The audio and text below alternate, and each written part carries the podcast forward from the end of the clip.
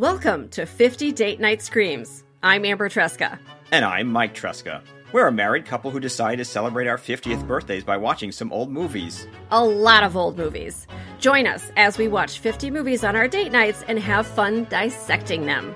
As a bonus, each episode is accompanied by an original character I created and designed for use in your tabletop role playing games. Many of the movies we watch are unrated, but this podcast is not. 50 Date Night Screams contains mature themes and is intended for adult audiences, so take care when listening. Plus, there are spoilers. Check the show notes to see where you can watch this movie before you listen. We're glad you're here. Have a seat, grab a glass of your favorite beverage, and get ready to scream along with us.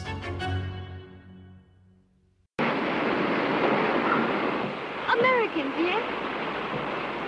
What happened? The reef. We didn't see the reef.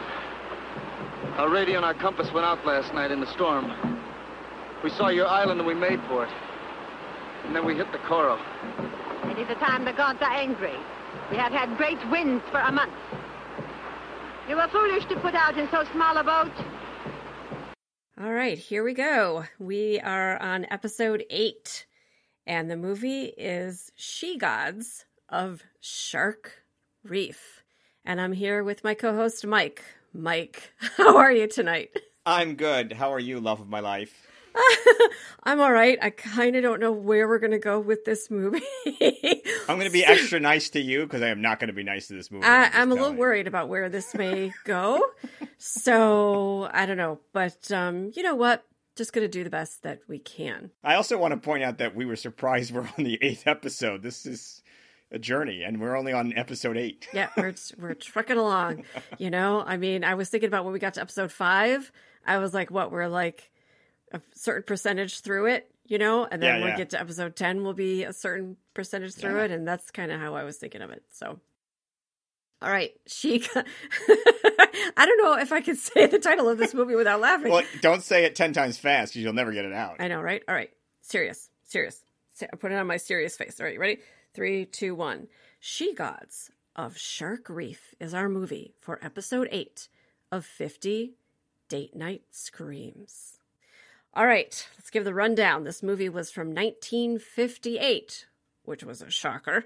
Um, it is in color, but I do have to point out at the beginning here that the transfer or whatever, whatever we watched was extremely poor. So, our version on DVD, very poor quality. The version on YouTube, which we will make available in the show notes and elsewhere so that you could watch this movie if you so choose, I think is better quality there. All right. So, that one of the problems that I have with this movie, and not so much with some of the other ones, but that I want to judge and speak about the movie based on the quality of the movie, not the quality of the transfer or the way that the film appears. And I think, in particular, for this one, it was a little bit of a struggle.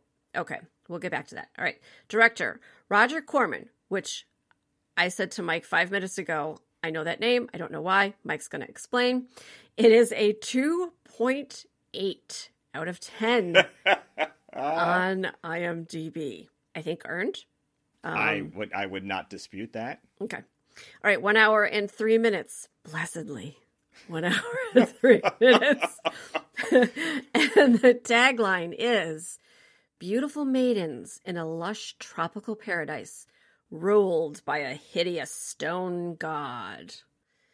All right. So, a beautiful movie poster. There is a woman wearing far less clothing on it than I think any woman in the movie actually wears. She's bound by her hands, which does happen in the movie.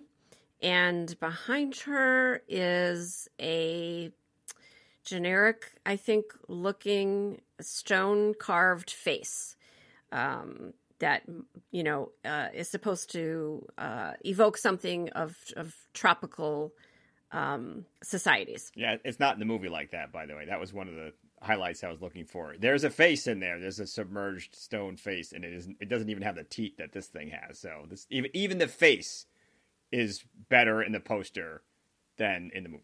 Okay, great. So I don't know. I it's, it's hard to make out. Um, there's also two sharks in on the poster. They're coming after the maiden. She's, you know, looking like she's trying to get away, twisting away from the sharks. I'm not sure there were two sharks in the movie. I think there was maybe one shark, kind of overstating the shark reef. Shark reef seems to me like be lots of sharks. I feel like there was just one. I think there was just one film from multiple angles. One Oh. poor shark. I don't even know if he survived at the end of that, but there was just one shark. Okay. So, all right. Anyway, beautiful poster. Um, movie maybe didn't fulfill on any of these promises. So, the situation is once again, I'm confused. I'm super confused about the premise of the movie. There are two brothers. One of them commits a murder. The beginning of the movie is men fighting, there's a murder. It's not clear to me why he did such a thing. and then the two brothers and an accomplice get away from the from the murder scene and try to get to a different island in their boat presumably to escape the authorities. And then i don't know what they're gonna I, I don't think they have a plan after that. I think they're just trying to trying to get away. By the time they are in the ocean uh there's a storm. So there's shipwrecks stuff happens. They have an accomplice and i think that the accomplice ends up dead but it's so briefly mentioned that is very confusing to me so their names are chris and lee johnson so uh, Lee is the one that commits the murder. Chris is the one that's along for the ride. um, one's a blonde, one's a brunette. and they end up on this island that is populated by only women. So it sounds like a paradise. Turns out to not be a paradise, though, Mike. No, it's not a paradise because I don't know, sharks, gods, corporations, pearls. I take your pick. Um, I, I it's it's definitely uh, an island that seems to be under the thumb of somebody who expects some kind of commerce around pearls.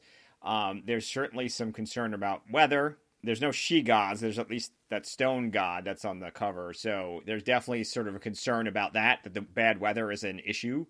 These maidens seem very sort of unaware of what's going on uh, and the risks that are essentially posed by these two brothers showing up because they clearly disrupt this delicate balance, whatever this hierarchy is, under Queen Pua, who sort of rules the island. I think is meant to rule the island and be intimidating and sort of in control, but sort of unfortunately comes off of like your aunt who's just mad and judging you. Yeah, she's definitely like she's definitely like the auntie. And she she talks about how there's a corporation, there's a corporation that comes to the island and the and the women there are supposedly collecting pearls it sounds like from the ocean and they're supposed to hand them over and therefore everything that they need is supplied for them. So the ships come every so often presumably with supplies and they just hang out there collecting pearls, doing their thing, occasionally dabbling in some hula dancing. So, but there's no men there, and so the men show up, and it, of course, it disrupts the situation because the first thing that happens is the the one Chris is interested. Of course, can't be Lee, can't be the murderer, right? It has to be the other brother. So the innocent brother is interested in one of the young women.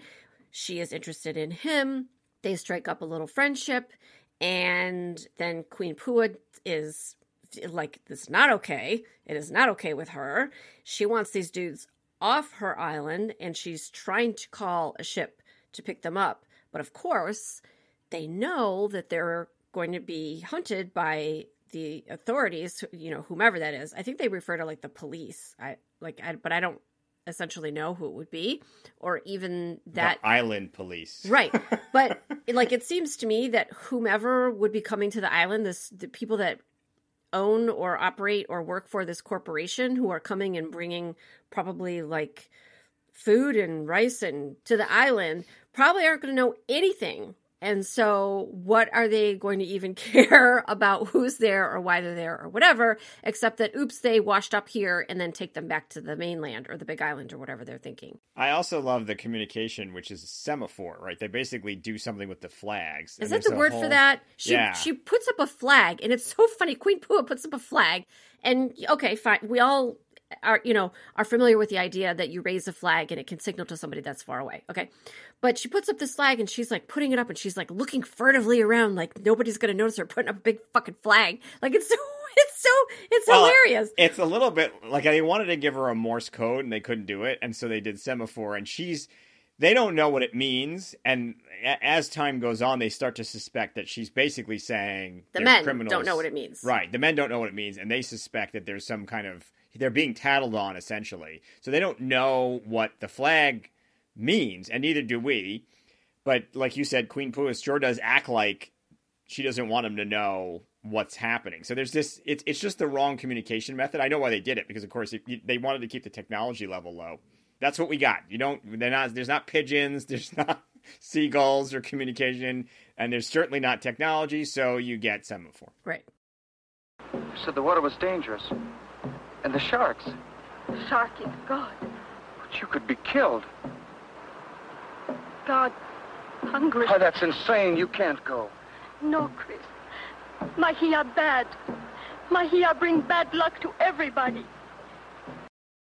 So Queen Pua tells Chris and Lee that they collect pearls, which I think was pretty stupid. They're like, oh, do you catch fish for them or whatever? Like, the answer to that should have been yes, right? Because what are these guys going to do but steal the pearls? Which of course they do in time when when everything goes to shit, you know.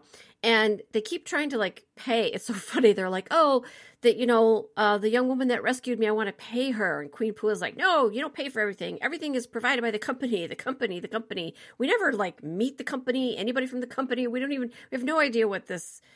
is it's just like it just seems like it's it's um one of those things that like moves the story along like somebody dropping their cell phone down a well or something. It's like, you know, and, you like, know I just want to say, we need to say this early. Queen Pua was right. She was right. Right about what? Everything. They shouldn't have had those guys on the island. They no, she didn't want there. them there. She knew it was bad. They were bad like, news. She yeah. was worried about the pearl stealing. They totally stole the pearl. She was worried about what's her name? Mah- Mah- what was it? Mahia. Mahia. Mahia. Mahia got in, into all sorts of trouble with these two ding dongs. She was worried about all this stuff, and she was right. She should have thrown them to the sharks as soon as they arrived. well, they shouldn't have even rescued them. Maybe is right. the thing. Well, just let the sharks eat them. I although, guess. although we do have to say, well, I have to say, you know, you you don't swing this way, but I mean, they're good looking dudes. Okay, hundred percent would rescue them. You don't know what they've been up to, so you don't know whether they're good or bad or indifferent yet. But just based on the looks absolutely. Totally would rescue them. They're like like both of them are like like two heads taller than all of these women. Like they look like they look like norsemen. They look like giants. It's kind of hilarious. And it is a little bit of physicality where you're a little bit like what's going to happen so at one point the women chase them and there's a few situations where they either imply they may just slap somebody around or they do it. They actually at one point hit a guard which is a woman so it is a little bit too where you're like, I'm not really sure are they these hunks of meat that can fend off large groups of people or are they under actual threat? And it's just you know again this is a have your cake and eat it too situation where they want it to be beefcake which you know mission accomplished but they also want them to seem to be in danger or at least feel like they have to occasionally flee a large group of angry women and you know we don't even see what weapons they have some of the time. So there's just a very weird sort of to, to your point they're like twice the size of the women on the island. Oh for sure. And yeah now slapping women in movies or hitting them is a grand tradition. So it happens a lot. It happens a lot in movies of this of this caliber shall we say and of this time period. So it's actually not surprising at all. It's surprising that it actually wasn't worse. Truly. Yeah, and Queen Pua has a lot to do. I mean, she's not particularly effective most of the time, but she actually has a lot to say. is the leader of the island, undisputably. Um, like I said, calls it right from the beginning. So she, if under different circumstances, I think this would be a different role that would sort of um, maybe play better. Uh, under these circumstances, with these two meatheads, it's just it feels like abuse. Oh yeah, for sure. And I, I mean, I don't know what else Queen Pua could have done. She kept telling them, "Leave the women alone. You have no business here. Their life is here. Their life is here. You're going to leave this island and you're going to go on to your life, whatever that's going to look like. But these women cannot engage with you. They cannot come with you. There is not going to be a life for them in your world, whatever your world is. This is their world here. And nobody listens to her. You know what? Can we just say nobody ever listens to the aunties? I see how it is. The young people don't want to listen to you, even though you have a lot of experience. And you can have people pegged uh, within a minute of meeting these dudes. She had their number. She knew what was going to be going on. And she told everybody. And nobody wants to listen. But they were wearing sarongs. I'm. I'm not sure what they ended up wearing because there was no me- clothing appropriate for the men, so the men ended up right. wearing these small. Uh, I don't know what they were, and they look like, kind of like skirts. I don't know what they were of. in the end. You know, I don't even know where they got anything that would fit. Them. I was impressed like, by the commitment that they ended up wearing that. Like they didn't come up with some contrived. I found a piece of cloth and made myself pants, but they, they just they ran around those skirts. God bless them the whole time. So you know, you know what though like that was one aspect. I mean, the whole movie, like, like this is all very misogynistic and terrible in lots of different ways, big and small. But this one small aspect of it, where they were walking around shirtless in like just a hair's breadth away from like a speedo. like that was the one thing that maybe went a, a small step towards equalizing the situation because they they did not act in a way that was sexualized, but they were dressed in a way that was sexualized and also had a tinge of femininity to it. Mm-hmm. Uh, uh, traditionally, what you would say, like a flower, a bright flower pattern, was what they were wearing. You know, whether or not that played into how they behaved later and their and their bad behavior because they were dressed in a way that was probably not comfortable to them or fit with their gender identity. That's what happens when I'm uncomfortably dressed. I murder people, steal their stuff, and uh, otherwise slap people around. You know, so you know, yeah, that's what happens when yeah. you uncomfortable clothing. Yeah. So of course, you know they're trying to get off the island because they the the men need to get off the island before the company comes because they figure they're going to be arrested, whatever, whatever. So they try to get off the island, and Lee steals the pearls. They get in this little boat. They steal this boat right? And they're trying to get going. And then all hell breaks loose. and there's like a weird, they like don't immediately. So, first of all, it's Lee, right? It's not Chris. It, yeah, Lee Chris. Oh, that, like but, Chris could do no wrong. Right? Well, Chris, Chris, is in love with with Mahi- Mahia. Yeah, Mahia, and uh, Lee has other plans, and he knows about the pearls, and he sort of lets it go, lets it go, lets it go, and then I think there's a little bit where he's like, "What the hell? We're leaving anyway. We're not going to come back," and he actually swims back to the island, and there's a guard. He slaps her. That's the notable slap, and then he grabs all the stuff basically ransacks the place and then swims back. So it wasn't just that he was trying to steal the stuff. He sort of was like burning the place to the ground. It was super it. purposeful. It wasn't yeah. like opportunity, like, oh, I'm just passing by. It was like this was something that he went out of his way to go and do. Like he could have just left. Right. And because of that situation, that's when Queen Pua gets caught up with it. And to your point, as you said earlier, like we don't know what their plan was. We don't even know what the plan is with Mahia because they make that point where they're like, "What are you going to do with her?" Yeah. And he's like, "Oh, well, you know, we'll figure it out." And Chris is so love struck, he doesn't care. But then they have Queen Pua too, and you're like, "This point is like a whole party in a boat that's not meant for that." By the way, these are like three person boats. So now we have this whole thing where everybody's together going to some unknown destination, one and or two hostages, depending on your opinion of whether or not Mahia is actually doing this fully aware of the circumstances she's in. Um, the whole thing is just ill-fated and ridiculous. And to your point, I'm surprised he wasn't like, I'm just going to kick her off the boat and murder her here. That that didn't happen earlier because they they sort of do really constantly abuse her. They're tying her up and then letting her go and tying her up and then and then I guess they decide to wait on a, some coral reef. That's their big plan, right? They go, let's just wait in the coral reef till night and then we'll sail out. And I'm sure, knowing Roger Corman, that this was because he didn't want to film at night. So he sort of said, "Well, we'll just make it the scene happen, sort of uh, on this reef." So they there's a lot of this on this reef, which, by the way, the audio is the audio apparently of the ocean. There wasn't a lot of ADR or whatever they do, so it's just like crashing waves as they're trying to talk and have this discussion about what to do. And of course, it gets worse from there. Yeah. So let's go into Roger Corman whose name was familiar to me, but I didn't know why. So tell me about Roger Corman. So Roger bit. Corman is the father of sort of the schlock cinema. Although it's interesting because if you look at his background, he really wasn't trying to do that. I think he was a man of opportunism and he knew how to make films. He actually made his way up from a mailroom. So he's one of the Hollywood stories of literally he goes into Hollywood and starts his way up from the mailroom. He actually did that. So he definitely is driven, right? Um, and this is just props to Roger Corman. It was clear that this is something he's always wanted to do. And he's responsible for launching a lot of careers, uh, including Jack Nicholson, among others, uh, partially because he was making films. He makes them on low budgets. He wasn't particularly picky, and he was willing to make films quickly. In fact, he got into the methodology of this being one of them, of filming two films back to back.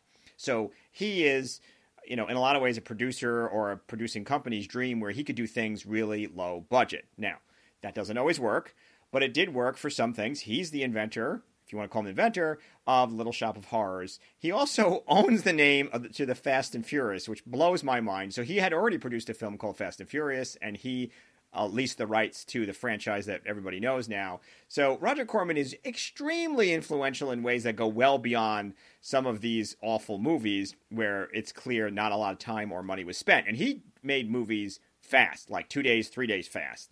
Uh, and that's what this feels like. So, you know, Roger Corman obviously had a skill, and a lot of actors, and I think a lot of people in the movie industry feel that they owe their careers to him because he's not, you know, part of the sort of guerrilla style filmmaking is he's not gonna all that screening of you have to be a star or it has to be this or that. Well, guess what? You could anyone could do that if you're willing to sort of be flexible and work with him. So uh, I, he has a long history and several awards under his belt that really attest to his his uh, style of filmmaking. But along the way, there are these films that, in this case, it was clear he was in Hawaii. I, don't know if he wanted to take a vacation or what, but um, the film is written in such a way to sort of paper over those flaws, and it still doesn't work. Those flaws are very vi- visible on screen.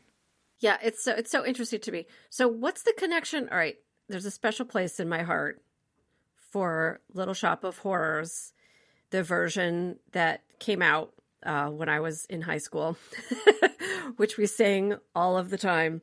And we just showed the kids, and they were horrified as we. Yeah, we, we showed. Well, they weren't horrified, but we showed that version to our kids. And what was hilarious was how you and I were were singing all the songs. I mean, you know all the words because, like, we we my friends and I like we wore that you know tape out in the car listening to it. We were always singing along with it. And so at one point, my son turns to us and goes, how many times have you seen this movie? He's just laughing so hard. And I'm like, no, we listened to the soundtrack over and over, you know, because I think one of the local high schools produced a version of of the play and probably one of my friends was in it whatever. I don't really remember but i just remember we loved it. And so there is a special place in my heart for that even though that also contained a lot of stuff that we had to explain to the kids afterward and talk about why it was bad and how it's not okay and like we're laughing at it but um domestic violence is not cool you know so we had to undo kink shaming i mean you take your yeah, pick all, all slut shaming like all that and by the way that plays in where i'm going with this is that that plays into this movie too Oh, yeah. Okay, because Mahia gets gets slut shamed. I don't think she. I don't think her and Chris ever found a way to to actually do the deed. I'm assuming that she's pretty unaware of a lot of things, being that there are no men on the island, and she was apparently brought there when she was a girl. That's what Queen Pua says. But even so, she's hanging out with Chris. She's obviously attracted to him, like for for like obvious reasons. I mean, it's natural, right? What they weren't doing anything that was unnatural. Um, but then it's decided that she needs to get sacrificed to the god because That'll teach you. that'll teach you for getting involved with a man. Things have not been going well on the island. They have not been finding pearls as they should.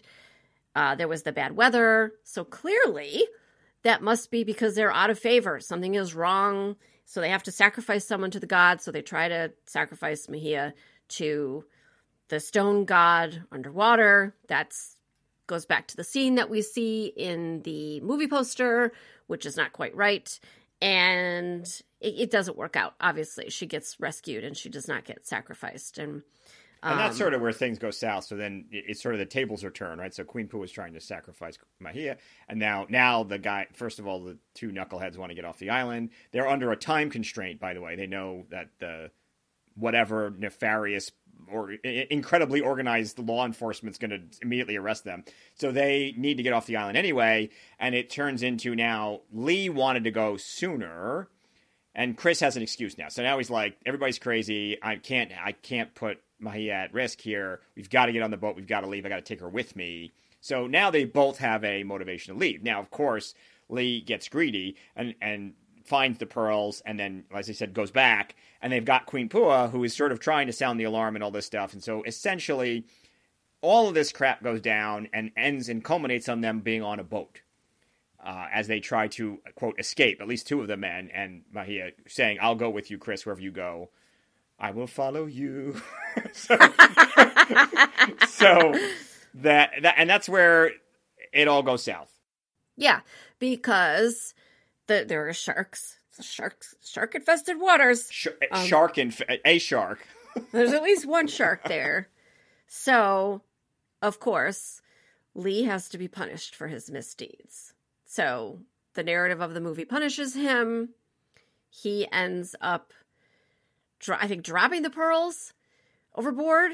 he so first of all which i have to appreciate he has this bag of pearls and he beats chris over the head with it at least twice which i loved. I just like you know what? Because first of all they don't have pockets. As you pointed out they're practically wearing speedos so there's nowhere to store the pearls so either it's in a hand or it's in the boat.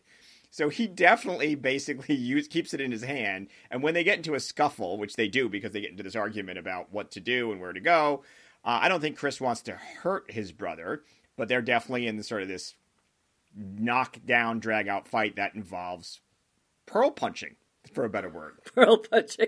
Well, it's like a bag of nickels, right? Right. Well, that's my that's my. I haven't been hit with a bag of pearls. I hope to one day, but I, it's definitely. I'm assuming it's heavy. I mean, Oh. I don't really, like. I don't know if I have pearls, but I'm pretty sure. I mean, we've got two kids. Probably a you know d- dozens of fucking marbles in this house. That's right. Well, yeah, if it's anything like marbles, it hurt. It certainly knocks Chris out at one point. And then Lee gets in the boat, and near as I can tell, falls out of the boat. Like, not like jostling the boat, not rough water in the boat. It looks like he just sort of jumps off the boat. Maybe the pearls were spilled somewhere in there. Uh, a shark eats him the end.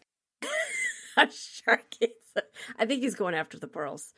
Yeah, But and, I, and then the shark. he just him. like slides. I mean, it didn't look like he dove after them. He just sort of falls out of the boat, and then the shark comes. Well, he had to die. You know, so yeah, oh, he, had- deserved to die. I he mean, had to get into the water somehow, and Yeah, oh, you know, pour one out for uh, great he specimen. No, I'm drinking this. He's not getting Of, any of uh, my alcohol. anyway, safe to say there was a lot going on in this movie. I'm not sure that we. Uh, I don't know. Sucked. We try. We try. we tried to give it a fair shake. I think it was difficult because of the actual look of the movie. It was not wonderful acting. Part of this is there's ju- there's just the pacing. So there's a scene where they do an entire hula scene. There's just literally like it just seems like they just filmed something that was going on on the island. And it doesn't have some of the narrative, and Yeah. there's, there's just a couple of beats where you're like, I, "What are we doing here, guys?" So, um, you know, the conflict that they mention, which you see in the beginning, which is gun running. So the brother is gun running, and then they end up murdering a guard. There's a whole shipwreck drowning scene that's literally a sentence where they the brother is pointing at a map and goes, "Yeah, that went south, and we got to get to Ratua, whatever the other island they're trying to get to." move along. So there's definitely a lot of shortcuts that were taken. To your point, I think if it focused more on what the this what they were trying to do because I think there's there's a kernel of interesting story here, but the battle between the brothers, the greed, Oh, totally, totally. totally get it. I mean, and there's there's there's lots of I mean, you know, I'm thinking like Wonder Woman, right? You know, like there's lots of things that have to do with, you know, a society of exclusively females and then what happens when you introduce a man, and how you know how that destabilizes things um sometimes in some ways so like that's not you know that's not unusual and it's not that it can't be made into a good story it obviously has been many times although we can talk about the idea of that um women are immediately going to like lose their wigs when a man you know comes Oh, around man. I know. But I mean, the other thing too is, it, unfortunately, I think the movie was originally called Shark Reef, which you know, even that's a lot to say that. But somebody insisted on calling it She Gods, right? It would. So- It would. Shark Reef. I wouldn't have had a problem if it was called Right. Shark Reef. So the She Gods sets things up to imply certainly a level of feminine empowerment that just really, I mean, Queen Pua is sort of tries, but they're sort of constantly at the mercy of these two muscle no, heads. nothing. so- Nothing. They have no agency of their own. They are at the whims of whomever is working for or owns this unseen, unnamed company, which is presumably men, and then also a god is male appearing. In any case, it is. Yeah. It is not like they refer to a goddess or a, a feminine uh, entity in any kind of way. So, and then the two men, Chris and Lee, come along, and then they're dictating what happens. So they have zero agency of their own. They try to make their own decisions. They try to turn the narrative arc of the story and are unable to in in any way because it is all just being driven by the men. And at this point, I think we've now spent more focus and interest on the story than the movie did. Than they probably did when they were writing it and when they were filming it. That's right. Mahia! Let us go, Chris. The tide is high, the wind is strong. We'll leave evil behind us.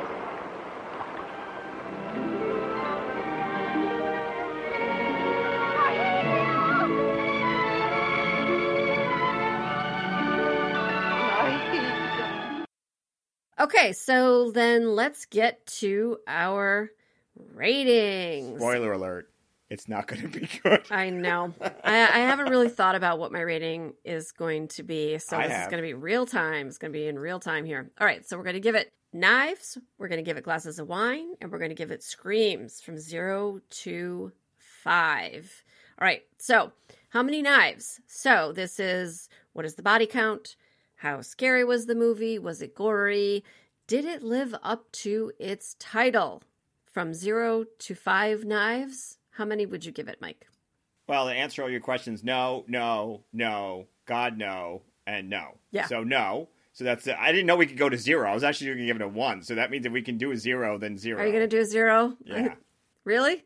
Well, look, there is there is a there. He, first of all, there's domestic abuse, right? So that there's that, and there is somebody being murdered. How many Um, people does he kill on the? Just the one that we see doesn't mean there couldn't be more. I actually thought there was two, but it was very Maybe- unclear. Well, the other guy dies, I think, on the way, right during the map scene where this we points at the map that you said there was a right. There's another person that that, but I think that was misadventure. It wasn't a murder, but still, right, and we don't see it anyway. we so, don't see it. Yeah, so I mean, I guess you could argue it's it's in the one knife category because there are some deaths. Uh, the shark scene is pathetic, but it does happen. And you know what? Frankly, we should count the shark as a death. The shark did not deserve to die. Just walking along, doing his thing, trying to eat a dumbass who's trying to steal pearls and falls into the water. So you know, I don't even want to count the shark's death. I think the shark death is a tragedy here, and for that, I give it one knife.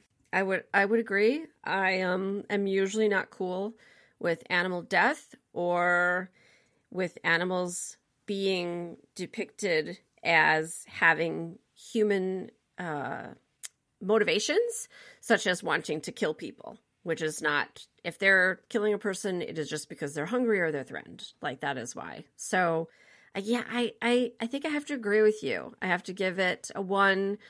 There was not a lot here in terms of of horror. I, am not even really sure.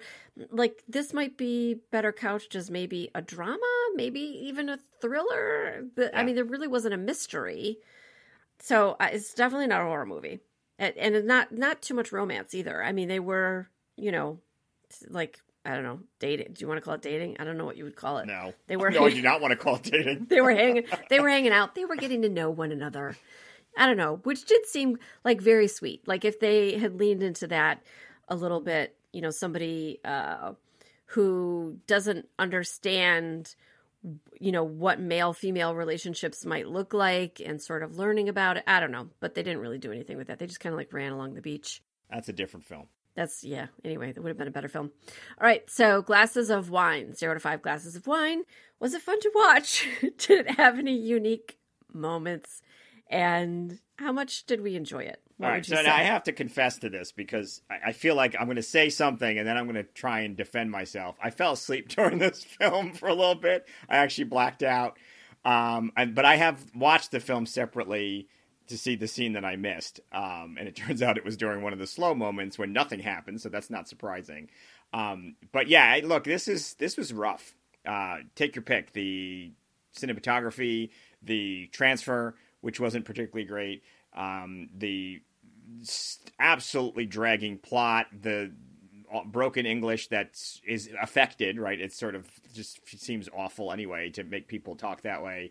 The two morons and their arguments, the whole thing was just not great. So that's a that's a one glass, or you know, you need a lot of glasses, one or the other. But it wasn't. so you're giving a one one glass yeah. of wine? Uh, yeah. Mm-hmm. All right. I think I'm gonna Uh, yeah, this is one of these ones that we we don't defer too much on because I can't really find too much within like this movie. Hard to argue. That's redeeming. so many of the movies that we watch, even if there are aspects of it that are challenging or difficult or not great, I can usually look at it and say, well, people worked hard on it. There was some artistry involved sometimes you know it can be the amount of scenes it can be the camera work it can be the locations it can be the music. You know there's something about it that is redeeming. There's not a lot here. There's not a lot here except like you know some glorious broad chests. So i'm going to give it a half a glass wine more simply for that reason. So yeah. for the beefcake i'm going to give it one and a half glasses of wine. Fair. I, I, uh, fair. Yes. Okay. All right. All right. So now we're going to move on to how many screams. So this would be how did we overall feel about this movie? Did we enjoy ourselves watching it? And we think about screams in terms of horror movies. We've already decided this isn't really a horror movie. So, what would you say, Mike? How many screams are you going to give this movie? You know, we went into this series knowing we were going to test our limits of what we were willing to watch and how we'd react. I and... mean, I could put up with just about it. Like I've given birth to two children. Like I can put up with anything for like an hour. Do you know what I mean? Like it's it's okay. I'm not it... like I don't feel like I'm suffering. You know? No, but I want to p- point out that I wasn't sure what a one knife, one glass, one scream movie is, and we found this our bottom. It? Yeah.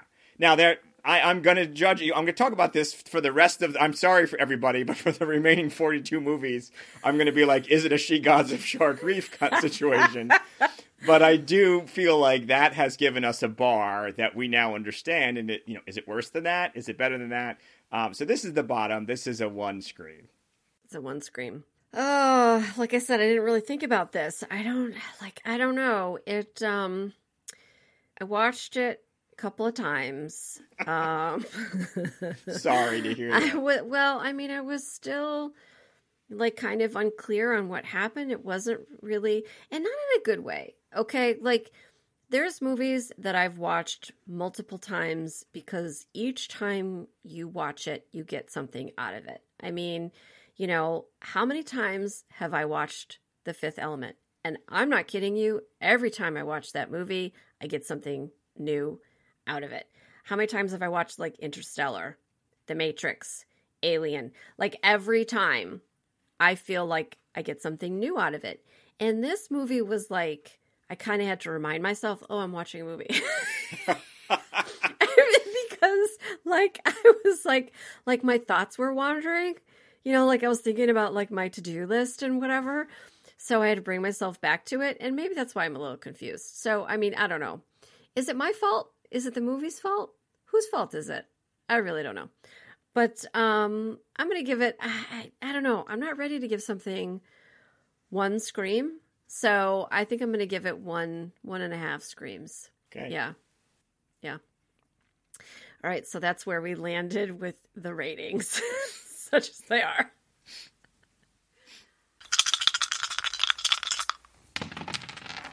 Okay, let's talk about the character that Mike created based on this movie that is going to be available for people to use in their tabletop role playing games. All right. I don't know what, who this character is. I think I can guess though. But Mike, tell me, who is the character that is associated with the she gods of Shark Reef? Yeah, and so I was pretty frustrated by this film, as you may have interpreted from my ongoing and probably will continue to go uh, commentary through the rest of the podcast series. But um, so I wanted to address some of that. So uh, Queen Pua was my chance to do that and really sort of live up to the promise of the she gods, right? Which is I wanted her to be sort of this shark goddess um, that they work worship this shark goddess. Um, and that there's sort of this cult that is ferocious and involves shark teeth and weapons and, and control of sharks and and uh, otherwise engages with them. So she she's a badass. She is a uh, a warlock essentially, sort of a, a chief cultist um, who uses her. She's sort of the this backstory we have is that it started out kind of that she ended up having this to essentially placate this deity because the, the, pearls and the good weather cycle was making them very rich. But eventually, that it, you know, we sort of end up with a little bit of Moana sort of situation where things start to turn south, and you have to figure out what's the reason. Well, the reason is the god is unhappy, and so she starts sacrificing all the men on the island to get there. So I thought that was just sort of a fun twist of sort of how she ended up like to explain why the island was the way it was.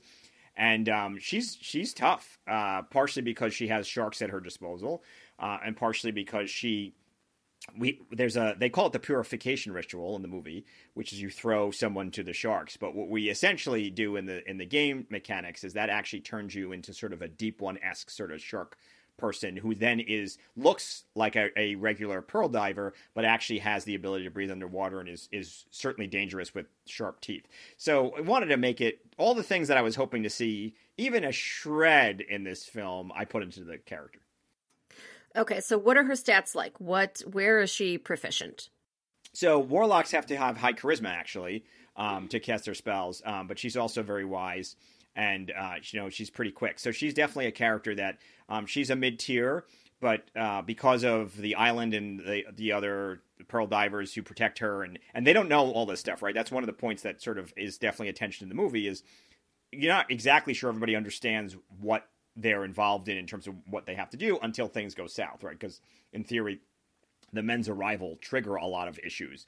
So same here. Um, she's a she's sort of a mid tier character, but she has control of the island too. So um, shipwrecking is possible just because of the nature of the island. Um, sharks are certainly sh- big sharks, giant sharks, megalodons, or whatever you want to use, show up all because of the deity's influence. So she's sort of tied to this character of this deity who's behind the scenes um, that really uh, creates a, a, I think, a, a, a good mid tier foe. And, well, obviously near water. But yeah. what are some of the places that this character might be used? What are some of the scenarios in in in a tabletop role playing game where this character might show up to cause some havoc? Yeah, it's interesting when you have coastal characters because sometimes you're like, well, do they have to be underwater specifically?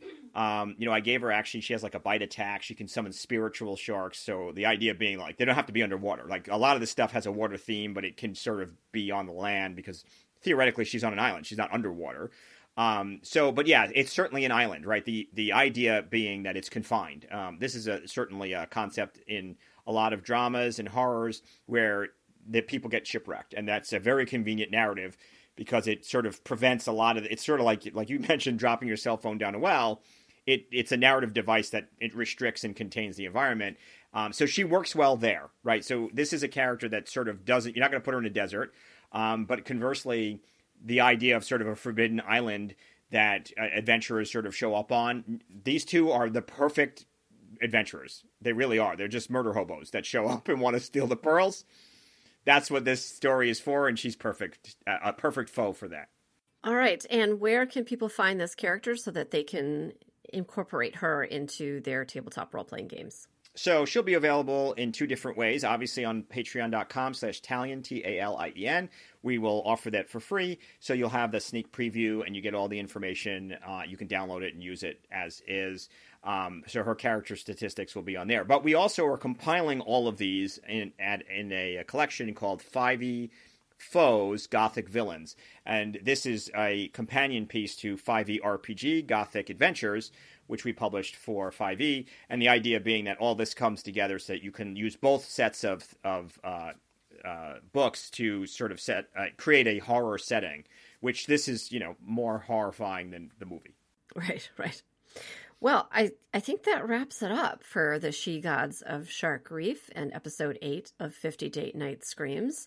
I think we're probably both a little glad to see the back end of this one because I really did not know how we were going to approach it and what this was going to look like. So I don't know. Anything else to add? I uh, I forgive you, Roger. because you made Little Shop of Horrors. I don't know if we're allowed to put music in at the end of this because I don't think that's uh, public well, domain. Tell, tell, oh, Little Shop of Horrors. Yeah. No, yeah. we don't. Like, I don't need to get sued. I mean, we could sing it, but maybe we probably can't even sing it. Like, I don't know if that's allowed. Like, you and I could just sit down sometime and just like, you know, start singing some show tunes. Yeah, like maybe we could change it from plant food. The guy sort of looks like shark food to me. The guy looks like shark food to me. I think that would work. But uh, I hope he had a good vacation. I think that was what Roger was doing. He yeah. was having a nice vacation. I think it was lovely. I hope he enjoyed himself. Uh, I look forward. This is not the last of Roger Corman that we will see, and I can't wait to see the rest. But um, I think he can do better. So we'll, we'll talk to him again soon. I'm sure. Right. Well, we didn't see any booms in this movie, so that was one thing. Like technically, I think he had some he had some things handled. We have seen some booms in some of the other films. I thought you were going to say boobs for a second. I was like, what film are oh, we watching? Boobs. um, there was a lot of man boob. There was definitely beefcake in this film. Yeah, for like, sure. More to your point, you know. Yeah. A, I just I didn't actually pick up on it as much as it was, but you're right. There actually was quite a bit. That's okay. That's what I'm for. All right. As always, thank you, Mike, for joining me for episode eight of 50 Date Night Screams. Hopefully, things will get a little bit better from here. Thanks, Amber. I promise I'll, I'll be I'll be nicer next time. All right. Thanks for listening. We'll see you next time. Bye bye.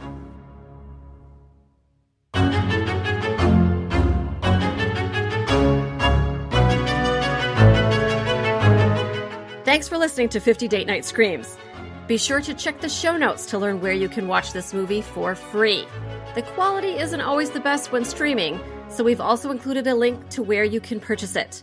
You can also get much more information, including the characters from this and all the 50 Date Night Screams episodes at patreon.com slash Talien. Until next time, don't stop screaming. 50 Date Night Screams is a production of Mal and Tal Enterprises. It is written, produced, and directed by Amber and Mike Tresca.